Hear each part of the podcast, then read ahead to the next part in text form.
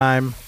Thank you for sharing that story with us about Klaus Kinski and the pies. It's unacceptable. Unacceptable pies. No mosquitoes in my KK. forest. and now stay tuned for the Living Writers program coming to you KK. right now on WCBN FM Ann Arbor. Okay.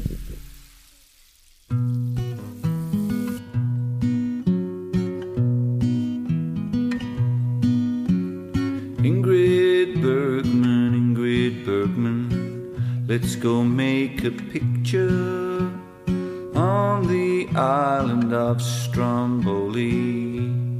Ingrid Bergman, Ingrid Bergman, you're so pretty, you'd make any mountain quiver, you'd make fire fly from the crater. Ingrid Bergman. This old mountain, it's been waiting all its life for you to work it. For your hand to touch its hard rock. Ingrid Bergman. Ingrid Bergman. If you walk across my camera, I will. Good afternoon. You're listening to the Living Writers Show. My name is T. Hetzel, and today I'm lucky to be sitting in the studio with writer Peter Markus.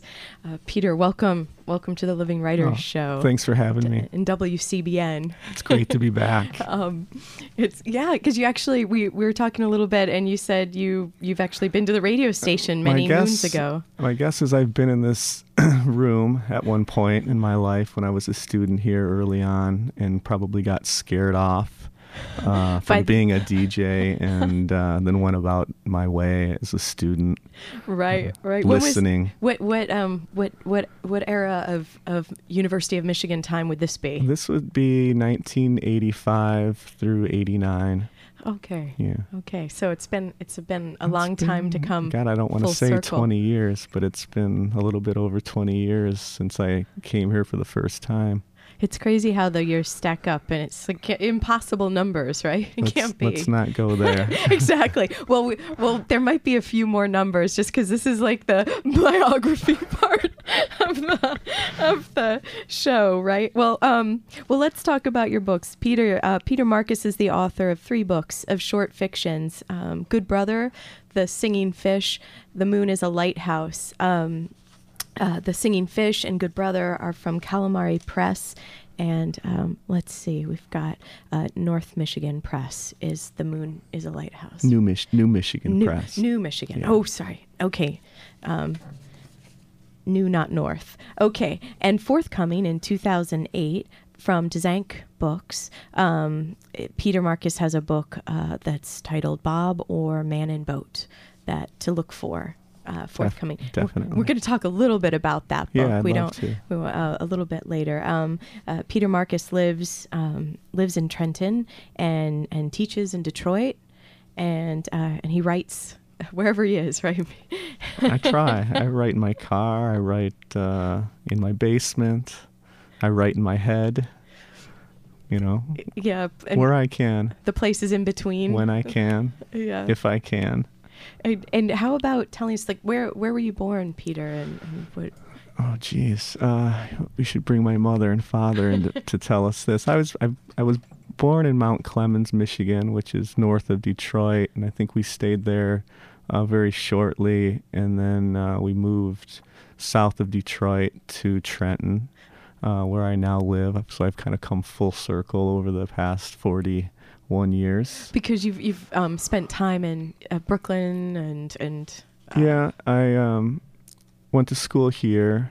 Uh, spent some time while my girlfriend, who I went to school with here, was going to graduate school in Vermont. So we, I spent a couple summers there fishing, and um, went to Montana briefly uh, to go to graduate school. Uh, that didn't work out. Uh, there's a story there if you'd Was like that- to go there. Was that for the writing program? For the then? writing was that- program. okay. Yeah. Is was Richard Hugo still there? He- No, he was gone, but at that point, uh, as were a couple of the faculty members that I was hoping to study, Oh, okay. uh, study with. Mm. So, uh, but that wasn't really what drew me back to the Midwest. Um, you know, I went out to Montana to, to To yeah, I kind of to fish. I had some romantic notions of what the West was like, and Mm-hmm. um, to be honest, it really scared me more than anything else when I got out there. Um, you know, it was just it was too big.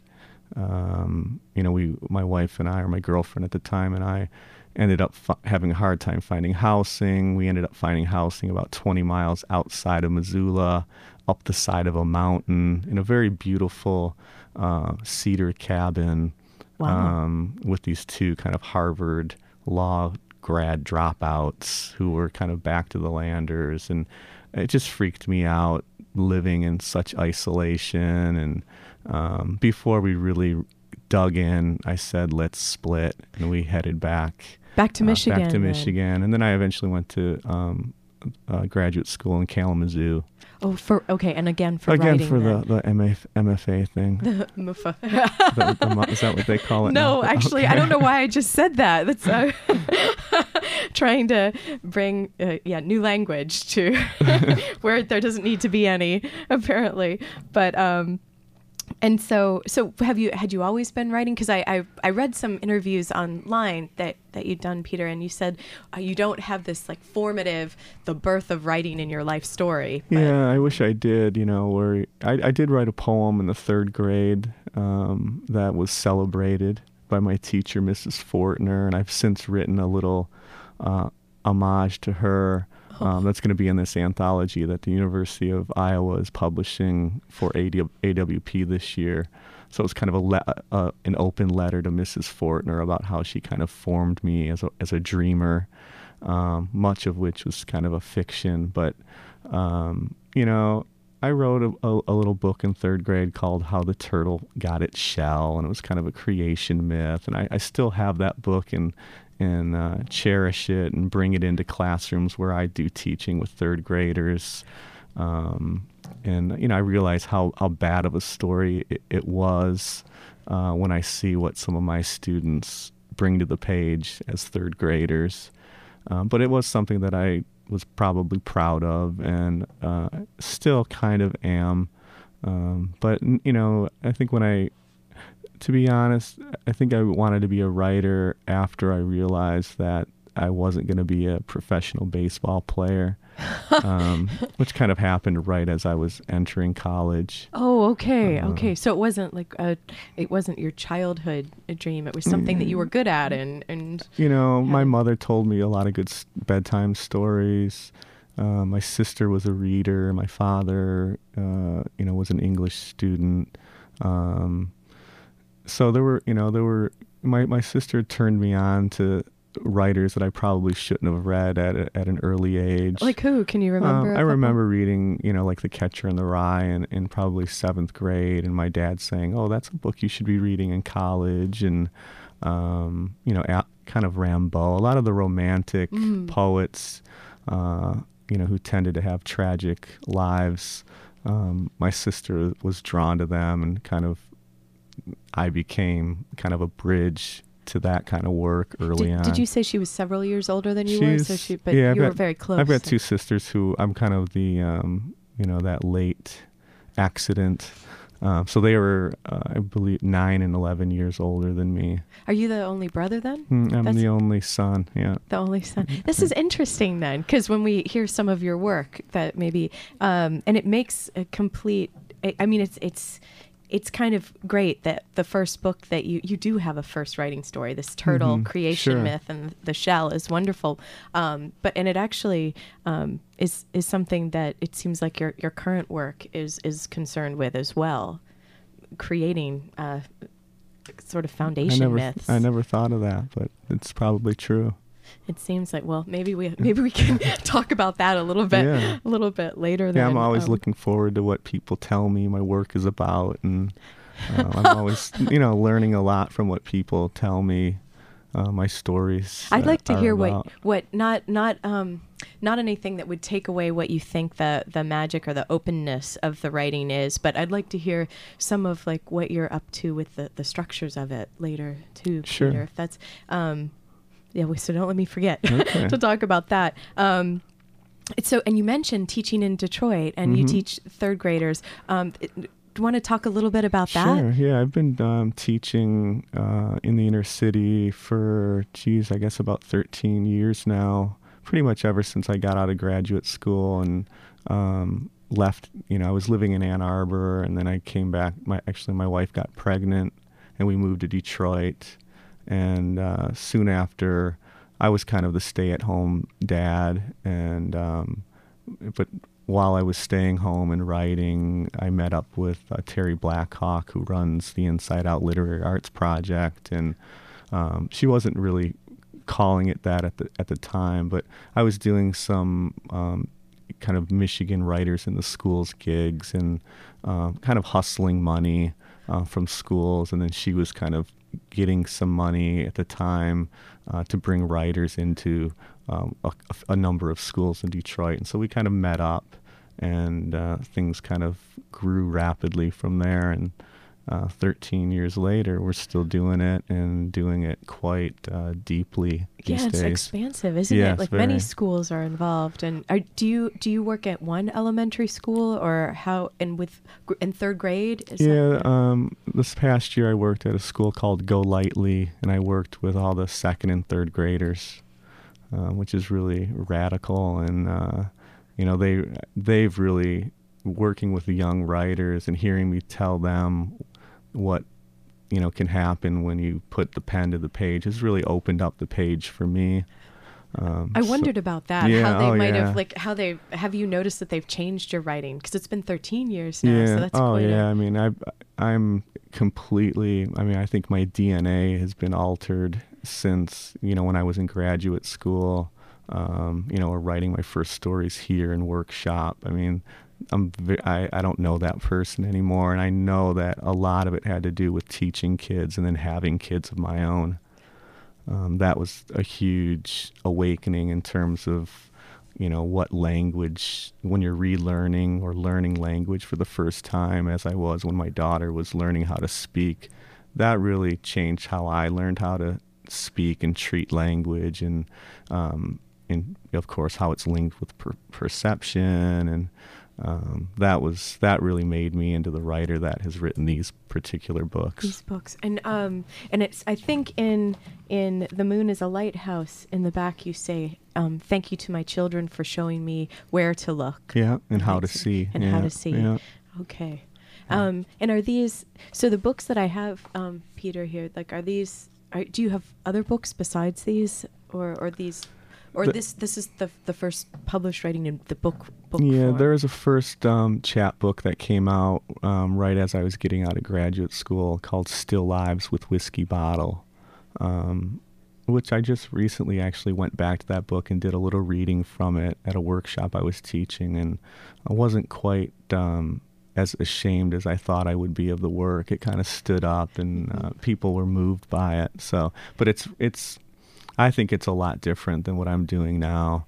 Um, but there were some some nice moments. Well, that's that's kind of that's good to know, isn't Yeah, it? yeah. And that and where was the workshop? That obviously that wasn't at Golightly. No, this right. was the still uh, life of the this was a Whiskey private workshop that a writer in Plymouth had put together, kind of an all-day uh, workshop where um, myself and Robert Fanning, a poet, and Vievee Francis, um, another Detroit poet, we were the facilitators. Oh, that's great. Vivi will be coming coming to the MFA program here in the fall. That's what I've So heard. be- yeah, um, that's terrific. I'm I'm real happy for her. Yeah, it'll be good to good to and and happy for Michigan too. right? Definitely. Yeah. Oh yeah.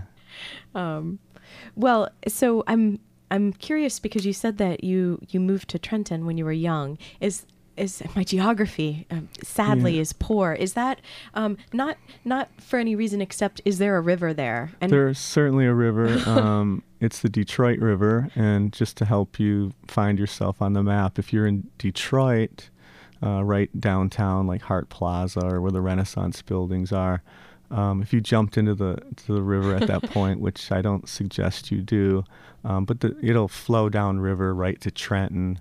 Um, and 'cause pretty much Trenton is the last point on the river map uh, before it turns out into Lake Erie.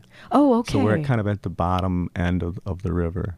okay. Oh, that's oh, Uh, thank it's, it's, thank it's, you. It's very lovely there. It's uh, it's one of the reasons why I'm very drawn to that place is the river. and well, and it's it's through it, it's through all your stories. Yeah, yeah. And so, and I don't know if it's still figuring into the Bob, Yeah. um, or or other. Yeah, it's hard to shut it off. Um, uh, you know, Bob begins in a boat, comma, on a river, comma, lived a man. Um, and when that sentence came to me, I just knew I had a book there. Um, so it for for me, the river, the brothers.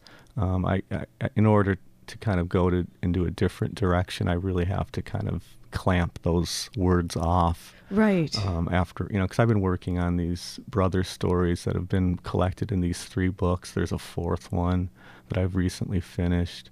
Um, you know, for ten years or so. I see. Oh, so okay, so the brothers won't be in the the Bob. Bob, they the Boat. Okay. appear as kind of they they make a, a sort of a cameo appearance. Um, they find a boat um, that figures into this novel. Bob, Mm-hmm. um, the dead man's boat, kind of floats down to the river, and they kind of hike it and um, uh, don't tell anyone, and they they fish from it all summer, and then eventually they kind of come clean and tell their dad that they found this boat, and it. It, it figures into the into the does. story. yeah. Okay, well, let's well, Peter, let's take a short break, Sure. and then when we come back, uh, will you read to us um, some from the Singing Fish? I'd the love book, and we'll hear yeah. about the brothers up close. Definitely. Okay, we'll be right back.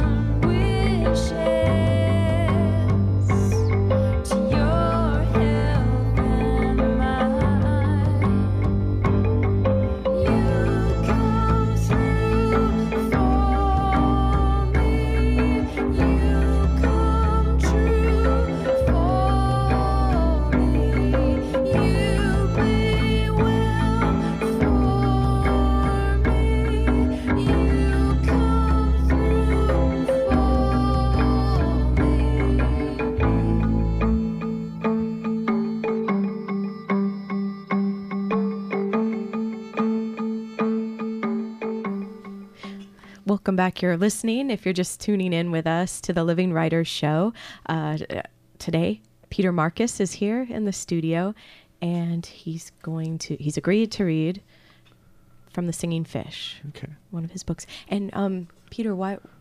Uh, do you want to tell us now why? Because you knew exactly what you wanted to read when I when I asked you. Um, I, I think I want to read this opening story, which kind of is it, it introduces a, a, a central event um, that establishes the dramatic situation. I think it's a very conventional story.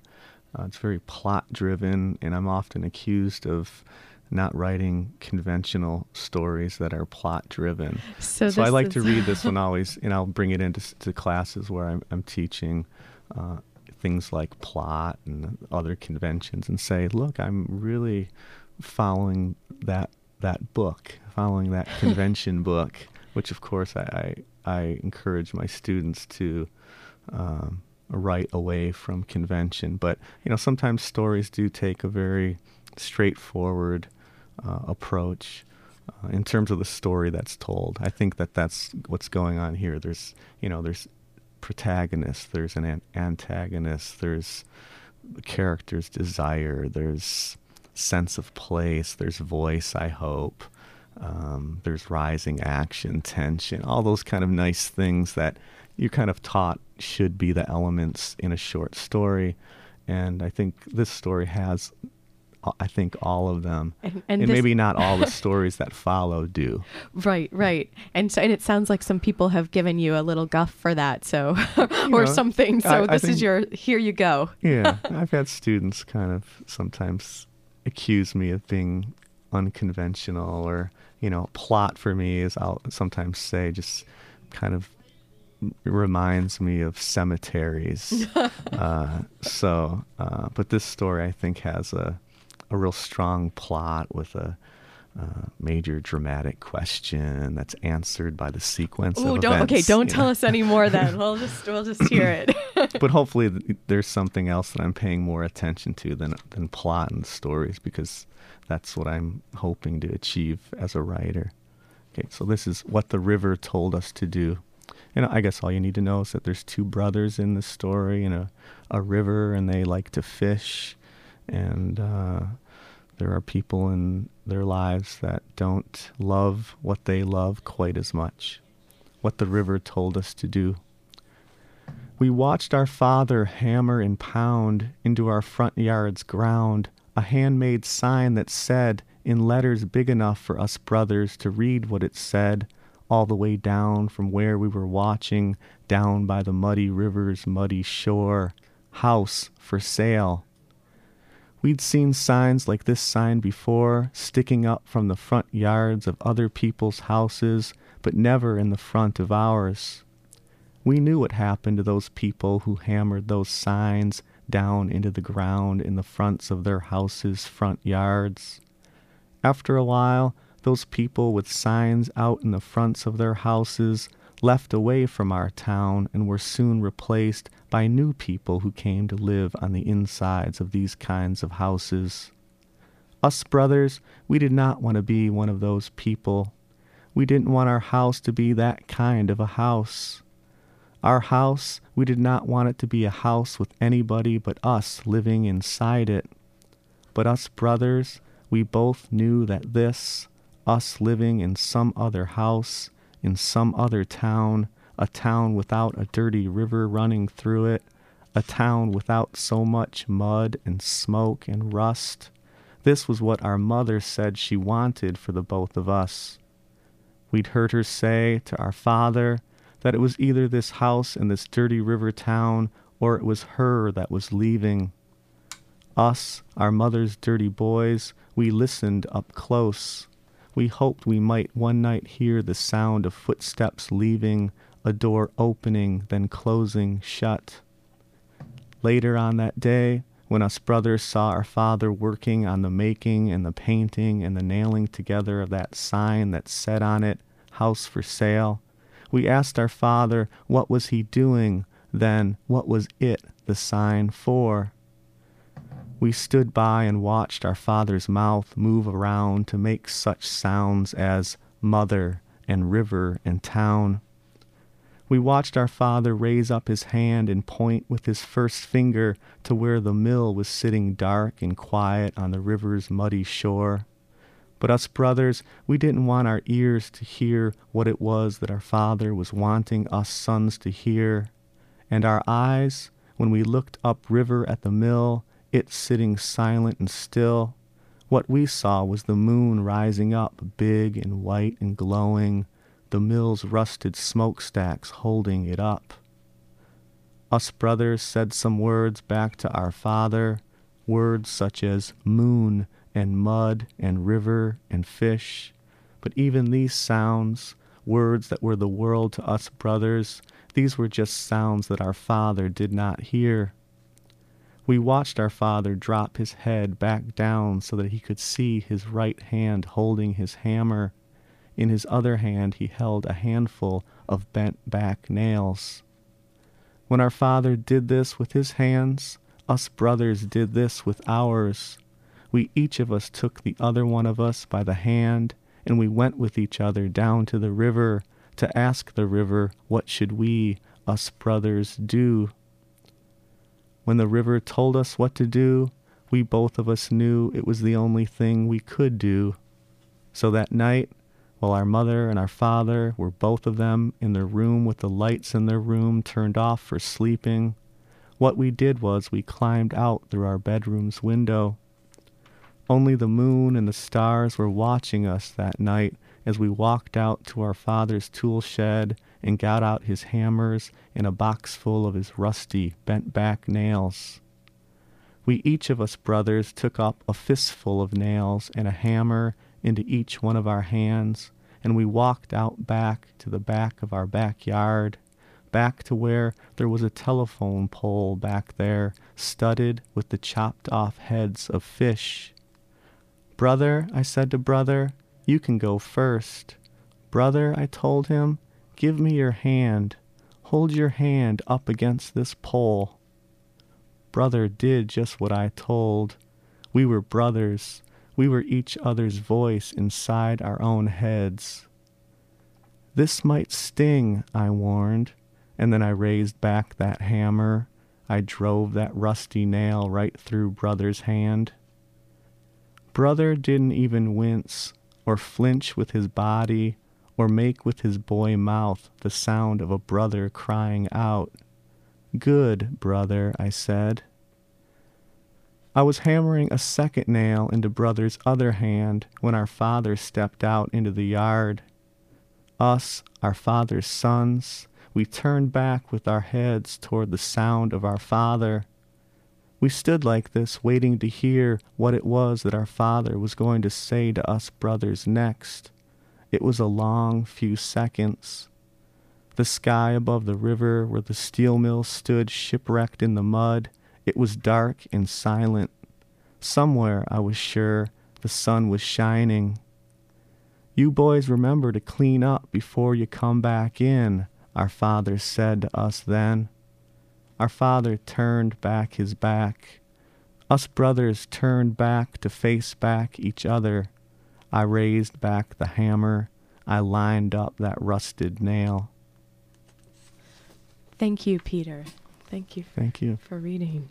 Um, and so, well, what when when when I was when I, I've read I've read your books and I'm thinking um, they're they're they're stories that are unto themselves, right? Mhm. But then they're also um, they're they're not they're also linked stories so that they're forming like uh, a progression within the book. They are. Could would you mind reading some of the titles of the chapters so that um, that people could get a sense of Sure. Um, what the river told us to do. When it rains, it rains a river. The singing fish. Uh, we eat mud. Fish heads. Boy, who's an, a, another character in the stories. Um, there's the singing fish revisited. Where there's mud only when it rains. Boy revisited. The fish that walked on water. Mud soup. Boy revisited, Fish Heads revisited.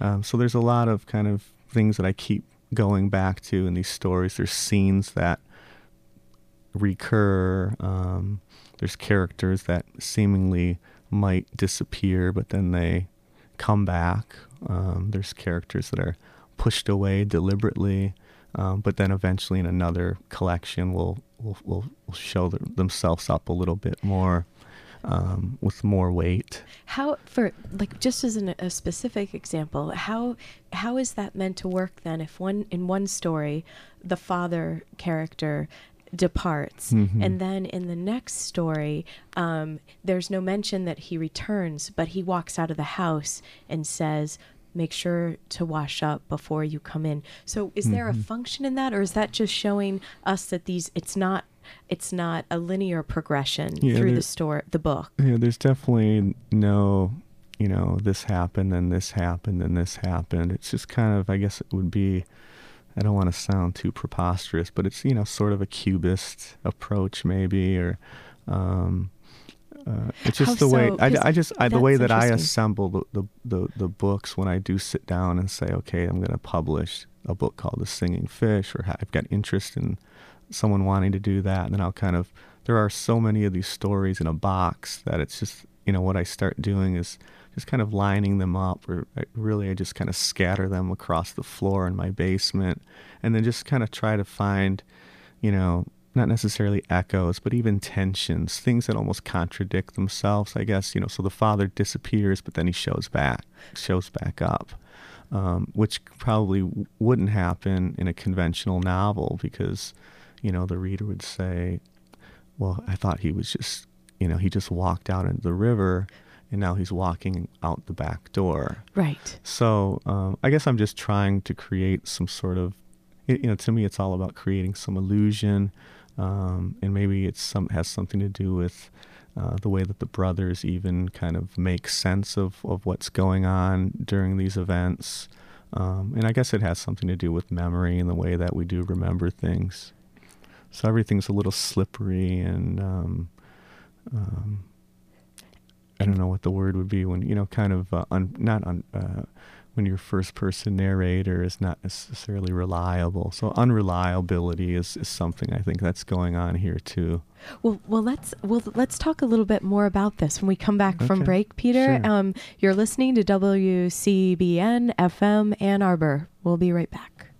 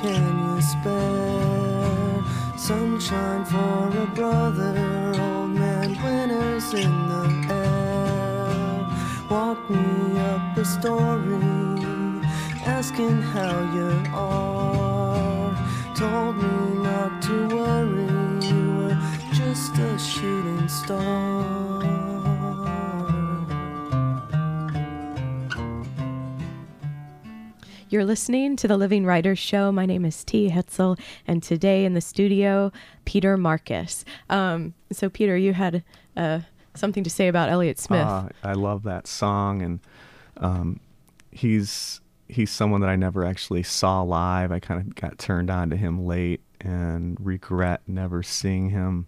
Uh, so I've been kind of just really the past month or so. I've been like spending hours on YouTube watching the, all these these great videos that people have been good enough to post, and um, you know he was a, to me a huge huge loss. yes. I just love his stuff.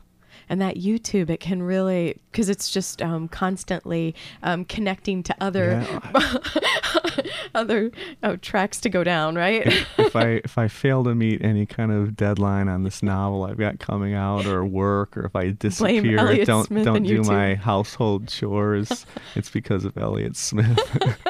and the conduit YouTube. Yeah. Many of us fall down that one. Well, um, so so that's kind of a good, an interesting um, thing that you mentioned, Peter, because that's kind of obsessional in a way, like watching all of the Elliott Smith that you can uh, get your eyes on, and um, and and there's people have said um, like the like blurbs on the back of your book and different. Um, and it's just i guess it doesn't you don't even have to read a blurb on the, the book jacket to know that there's there's reoccurring moments in the book and there's ideas that you're ob- obsessed with returning to and um and so there's the one where the brothers go out to the the back of the backyard where there's the fish pole Mhm. and they nail their usually their hands the brothers hands could you Yeah. talk a little bit about this image Oh, of, Of course. Yeah. Um, yeah. Obsession to me is, I mean, I'm nothing if, if not obsessed with many things, you know, beginning with language, of course, and these brothers who have stayed with me for over a decade now.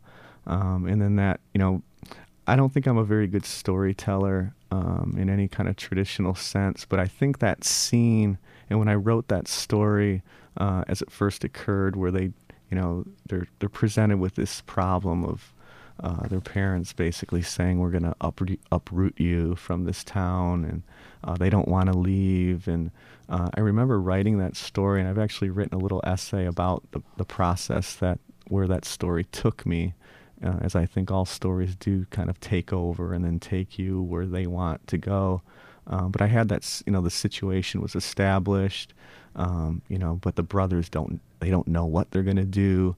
And then they look outside and um, just the same way that I was looking backwards into the story to try, to try to kind of spool something out from what had already occurred in the story, and they saw this backyard image of this fish-headed telephone pole, um, you know, with all these fish that they had caught from the river and cut off the heads and lovingly named and um, and nailed each and of the heads each, to the pole. each of these okay. fish heads to the to the pole, and you know the fish kind of respond to them. Or in the story that I read, that version, it's the river that tells them this is what they're supposed to do.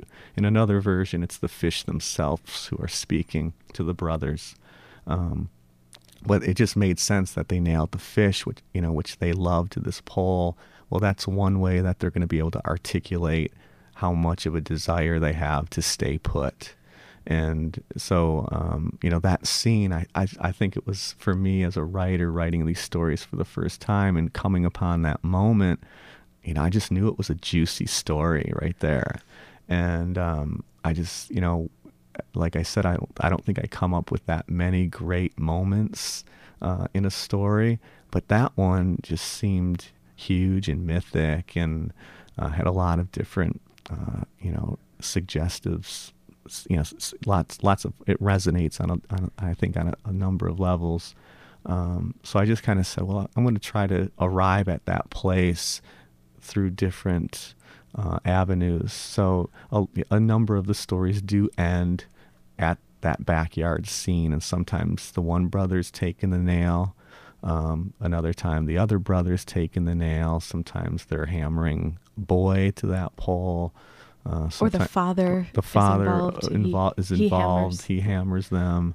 Um, so it's just you know that I just thought that was a great moment uh, that I had arrived at, and um, you know so I just kind of wanted to squeeze as much material out of it as I could, and I guess what it, it makes me think of is um, I I went when I was um, a kid. Yeah, my parent, like I said, I'm kind of the the second generation within my my my family tree. Um, and by ti by the time I came around, my parents, um, you know, weren't forcing us to go to church, but we would go, you know, maybe every month. And we went to a church in Detroit that was a Greek Orthodox church, and all the masses in in Greek, and there's incense, and it's beautiful. And I don't know any Greek, and I'd go there once a month, and of course on Christmas and Easter, and I was always, you know, reading the Bible as a way of kind of because the Bible was available in English. Um, It sounds magical, though, as you describe it. I mean, what was magical was just the sounds of this priest in this very ornate robe chanting, and it was a very, it was like, it was, a, it was like every time I'd walk in, it was entering into a hallucination. But I always had these certain stories that I knew. I didn't know the Bible very, you know, I didn't go to Bible study or things like that, but I knew the story about Jesus, how he was born in this manger and how he died on this cross, and those stories were kind of hammered in to my yeah. to our mythology. Yes. Um, and I, you know, so I think I'm kind of hammering in this version of that s- similar story. Yeah, and using the symbols of Uh, it quite literally, then, Yeah, right? definitely, And yeah. it's so interesting that you say the phrase, even Peter entering into a hallucination, because that's what, for me at least, it's like the experience of reading these these linked books Mm. Yeah, good. and the stories. Um, and and and um, actually, it makes me uh, think of when you were saying the chanting that the priest was Mhm. doing. It seems like that's what's at work in your your short fictions as well, because there's I even looked at because the in, the word incantation kept coming because moments. It's not just returning to that scene with the the um the the the pole with the fish heads on it in the backyard, um, which is more like like an elec like um like one of the poles that you'd hang the electrical wires, right? Not like a fishing pole, just in case people were Yeah, it's one of Like those a- big a wooden pole, wooden right? Like poles. th- okay, Exactly. But but then when you're returning to that scene with the the same um, the characters um, and and you're you're always um, i- i- uh, invoking the river and the mm-hmm. mud and the mm-hmm. mill and and mm-hmm. so there's and, and so it's almost like every piece is almost making a cameo and the and the and the mill is referred to as it's shipwrecked on the hill. And it, and that's not once but it's recurring throughout both both the good brother and the singing Yeah. fish it's these interesting so it's like there's this incantation at work so i thought why does that keep coming up so i looked it up so we Mm-hmm. had the exact definition the chanting or uttering of words purporting to have magical power and then the second Yeah. one the formula employed Yeah. But, I mean, the words to me, be, I mean, the, this these stories, these obsessions with these brothers began not with the character of these two brothers, but just with the word brother. Um, and I can tell you a little bit about that. My uh, when my wife was uh, pregnant with my son is really when I began these stories, and we had a at the time a a two year old uh, little girl, Helena, and I was kind of freaking out, like, oh my God, how can I divide my love, you know, with this new person that's going to be in our lives, and we knew it was a boy, so I said to myself, well, the one way to kind of, you know, we really needed to include my daughter into this pregnancy. And so we always just started referring to what was inside my wife's belly as brother. And that was really Oh. that word, which I don't, like you said, everyone assumes I have a brother. I don't. Um, but the word itself, it- which is not a word that really was a part of my growing up, other than I was a brother and am a brother, but uh, I didn't have one. But it just became it became a, a very kind of a uh, incant an incantation Yes. nightly. We would just kind of gather around this growing belly like it was a magic lantern and rub it and speak to it and. Uh, brother this, brother that, and uh, that really the stories began there And and, then other words kind of you know once i had that word you know then you know i i just love certain words mud fish river. They just became mantra words for me and i kind of put them together and a landscape appeared and then eventually some of the you know the the dramatic elements of of the narrative act kind of grew out of those words. But for me it's always it always begins with the with the word. Uh, even this new novel begins with the word boat. You know, it, it, it's Bob or man on boat, and boat became the kind of mantra word. Of course, it kind of linked up. A boat is on a river. Who's on the river? Bob. And then Bob is the mantra word in this in this new book.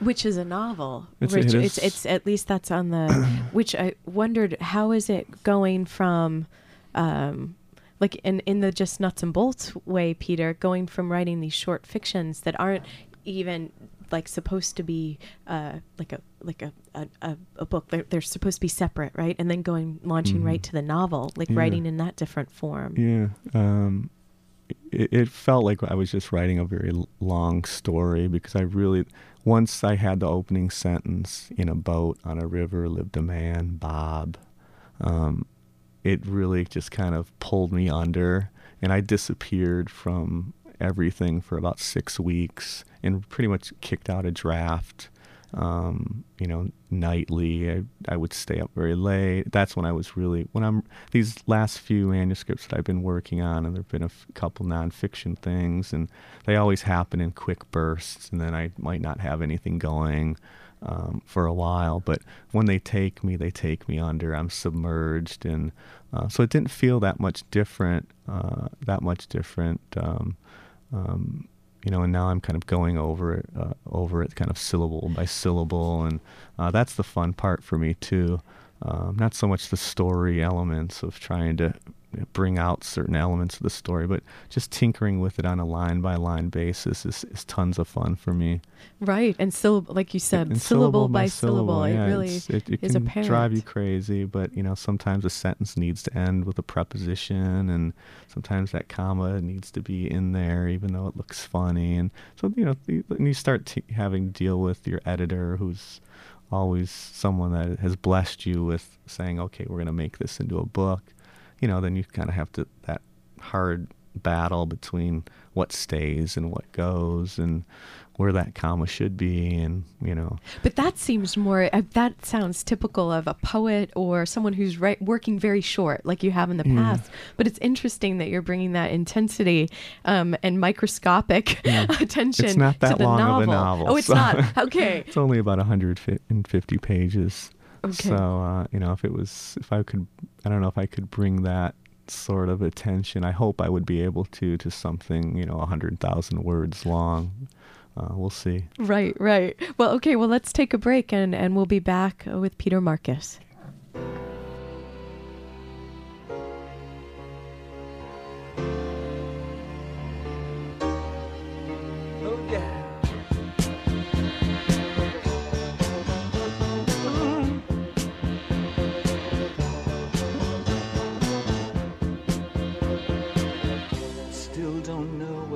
Was waiting for, and my time was running wild, a million dead end streets, and every time I thought I got it made, it seemed the taste was not so sweet.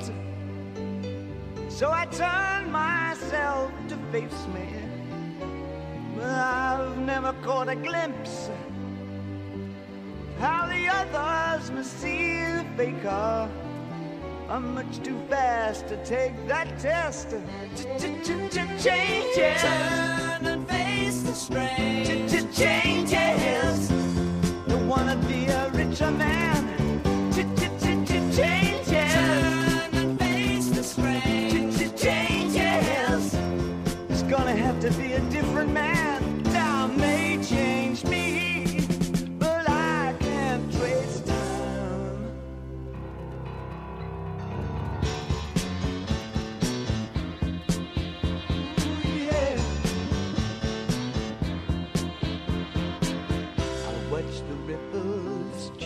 The size, but never leave the stream of warm and permanent sand. So the days float through my eyes, but still the days seem the same. And these children that you spit on as they try to change their worlds are immune to your consultations. They're quite aware of what they're going through. Changes. Turn and face the strain. Changes. You're listening to the Living Writers Show. Uh, today, Peter Markus is in the studio, uh, and and Peter's gonna has a, an anecdote for Well, us. For your, your, the choice of music is right on because, um, I mean, from the Elliott Smith to um, the, this David Bowie. Um, David Bowie was, I mean, I remember when I was, I, I, like I said, I've got two older sisters who back in 1973 when Ziggy Stardust came out, um, you know, I was what, six years old and they used to, uh, kind of dress me up like Bowie and put makeup on me and make me sing uh, Spiders from Mars or uh, uh, Starman was the song I loved. I don't think I could sing it right now, you but could try. uh, There's always a there's singing portion. Starman living in the sky. So that you know that was uh, Bowie was big, and I another I remember, um, and I, I say this oftentimes during readings. Um, you know, when I'm trying to gather people in close up front, you know, I always try to say that I, uh, I'll try not to uh, spit on anybody, but I, re- I do remember when m- uh, my my middle sister uh, saw David Bowie when she was young and got way up front and um, was actually spit on by Bowie and uh, you know for her that was the world to her you know I mean she came home David Bowie spit on you know I've got David Bowie spit on me and oh Well- to be a rock star Exactly. Or or a, or a, a, a writer, a poet, uh, yeah, going because you do lots of readings around town, I right, Peter? That's I- part of your. your I enjoy doing readings, so I have a hard time saying no. I mean, that's where we saw each other in Chicago at one point. I remember. yes, last last summer it was, for the yeah. ACM Poetry yeah, Foundation. Yeah, Brouhaha. that was terrific. that was. yeah, so I, I do like to to read, and um, will you know do so usually when anyone invites me. well, then we'll keep that in mind. You have to come back to, to town soon. Then, do you have any readings coming up in Ann Arbor that you or Detroit that I don't you'd think want I to have mention? any. I just I right had now? one a couple weeks ago, and nothing really lined up uh, as far as I as far as I know. Okay, all Uh, hopefully, when this new book hits next um, summer slash fall, we're gonna hopefully do something, Okay. uh, which is scary to me uh, because uh, I don't. One thing with this this novel is, and I've never read from the novel, even though I've kind of had it in the can for um, a couple years now, and people have heard me talk about it, and I'm pleased with it. But I just don't know how to say the sentences. They're they're rhythmically the cadences are entirely different than the more kind of rivery sentences of these brother stories. So I'm almost afraid for the utterance, and I don't know. It's almost like my my tongue is a muscle that doesn't yet know how to perform for those particular words. So I'm going to have to learn. And I think once the the book's in book form, then it'll force me to to read it, and uh, hopefully I'll be able to uh, find find the speech for it. Mm. And I wonder if then once you once you um, have those utterances, if that will become sort of the new rhythm for you for a while, so that the brothers almost will be uh, like kind of fade Yeah, in a way. know. Yeah. And did you ever envision that it would be um, like this? The brothers would be with you for for a decade, more than a decade. No, I mean, I really thought, you know, I had written the one story, and you know, I thought that may be it at the time when I, you know, kind of hit that last period and hammered in that nail. But then they, you know, it was kind of they took over, and um, you know, like any great obsession, they just kind of stuck with you. And um, I really, in order to write Bob, I had to really tune them out. Um, and I And the rhythms and the rhythms. How interesting. it was it was difficult, and it's you know I've you know they're still with me. I mean I'm st- I still generate new pieces, and there's a new manuscript of brother stories called "We Make Mud." Um, so I'm very happy with it. I think it's even I like w- the direction that it's taken. So and- we'll have to take a look for that. We'll c- calamari yeah, I have I haven't sent that one out. I'm I'm kind of hoping with this Bob book that you know th- that might get some uh, attention that maybe I haven't gotten, um, you know, before, and who knows? Yeah, and there's still a river in the Bob book, There's so you might have some sort of Yeah. in with the the motion of the language. Well, let's talk about language then, because Okay. you've mentioned the syllables and the and your your your your your uh, and the utterance and the and and so the close close attention to language. Um, and and so the, and there's movement in it, and it seems Mhm. like there's a sense of um, possibility and strangeness, and Mhm. And that kind of leads me to think of play, like the Mm-hmm. aspect of when you're creating these this these structures and these interchanging pieces. Can you can yeah, you you know, to, to, me, play? writing is is should be very a playful act, and um, you know, I mean, even the boys or the brothers have taught me that. I think you know they play in the mud. They're you know when they don't know what else to do, they go down to the river. Pretty much how I just kind of took those words and really started making from them. Um, the same way that they make girl out of the mud and um, and they know, make a tongue for boy. They're you know, always creating the mud. There's a lot of uh, creations going on. I think they've kind of created their own vision of the world, and um, you know things that maybe um, hap- You know, when you nail your hand to a pole or your brother's hand, you know, t- I guess the way that that would play out realistically is, you know, it would hurt. Uh, you know, he'd have to go to the hospital and get a tetanus This shot. never happens in these books. You It's know. like violence, but it's violence without uh, repercussions. yeah, really, I think, I it's, think it's it's meant to be tender and Yes. um, um, and that, you know, and I think the brothers kind of do it out of love and sacrifice and things like that. Um, but they're, you know, to me, it's it, I and I maybe I've learned that from being a dad, not to kind of take um, things quite so seriously as maybe I did when I was writing different stories. And I think through kind of playfulness and um, I think I've arrived at something that is still serious fiction. Um, Definitely. but you know, you, you kind of learn that from having your kids and working you know, like I do still with second and third graders.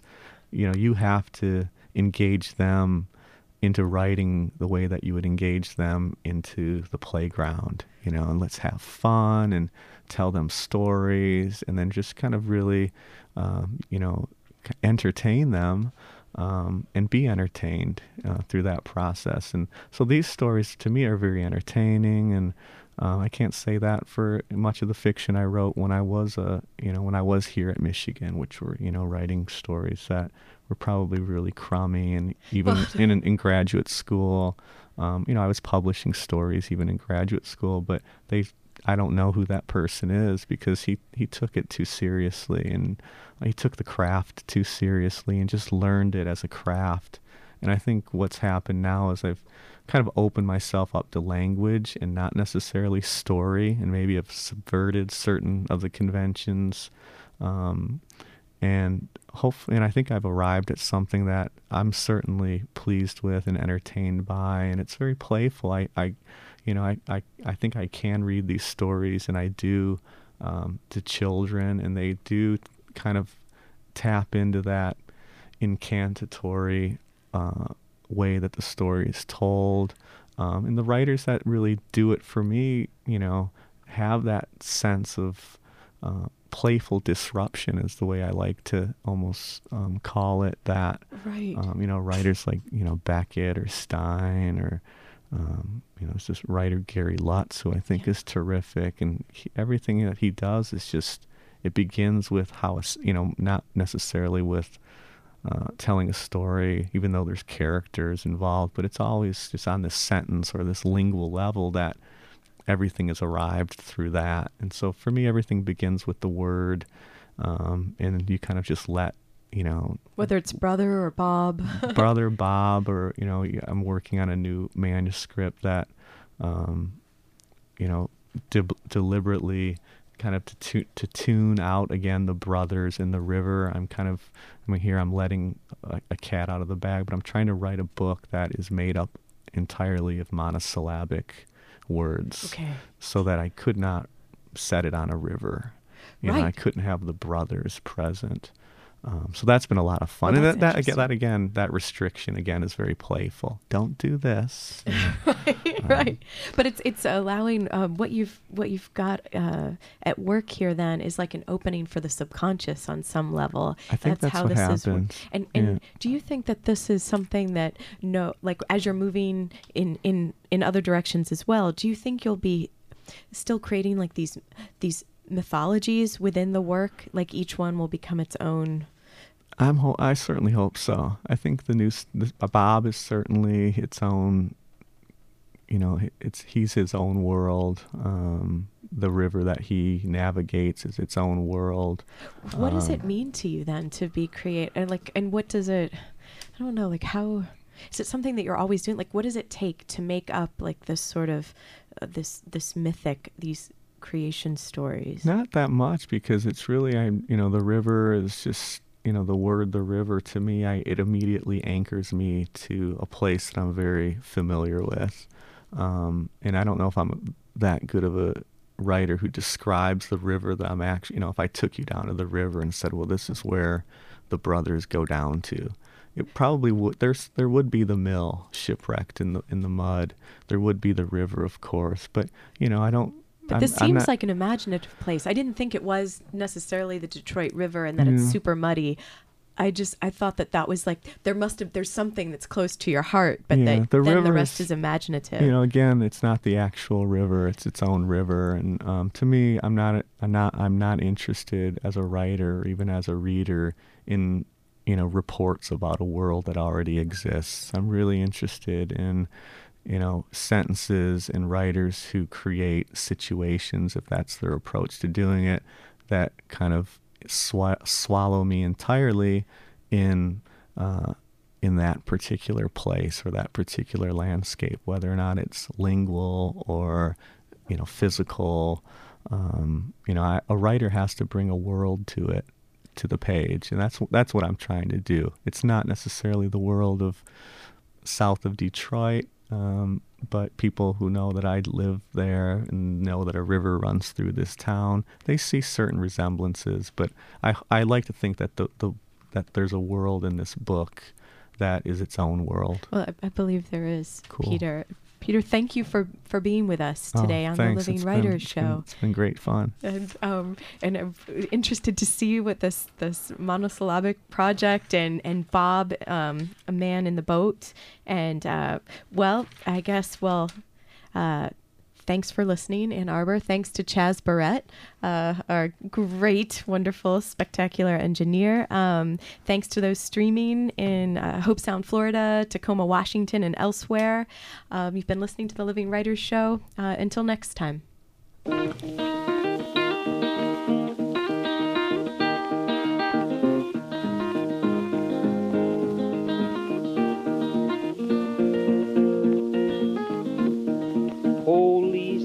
officer, how can it be? You can arrest everybody but cruel Stagger Lee, that bad man. Oh, cruel Stagger Lee.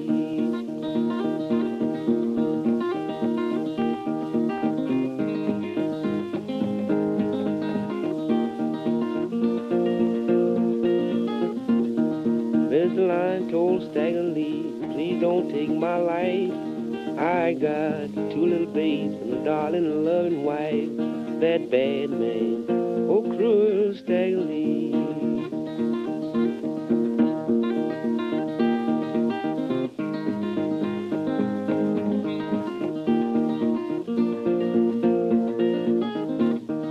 What I care about you two little babes, darling loving wife. You done stole my Stetson hat, I'm bound to take your life. That bad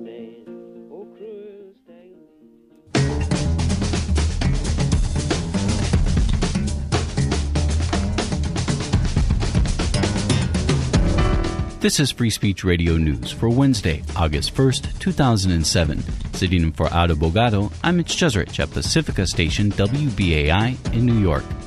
Former Defense Secretary Donald Rumsfeld returns to Capitol Hill to testify on the Pentagon's handling of the death of Pat Tillman.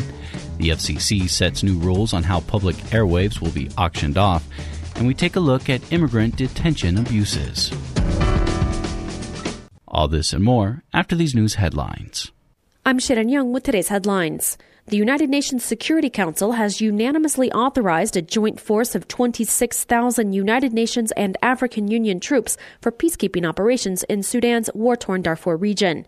The first troops with the hybrid force are due to arrive in October to relieve the 7,000 African Union troops already on the ground.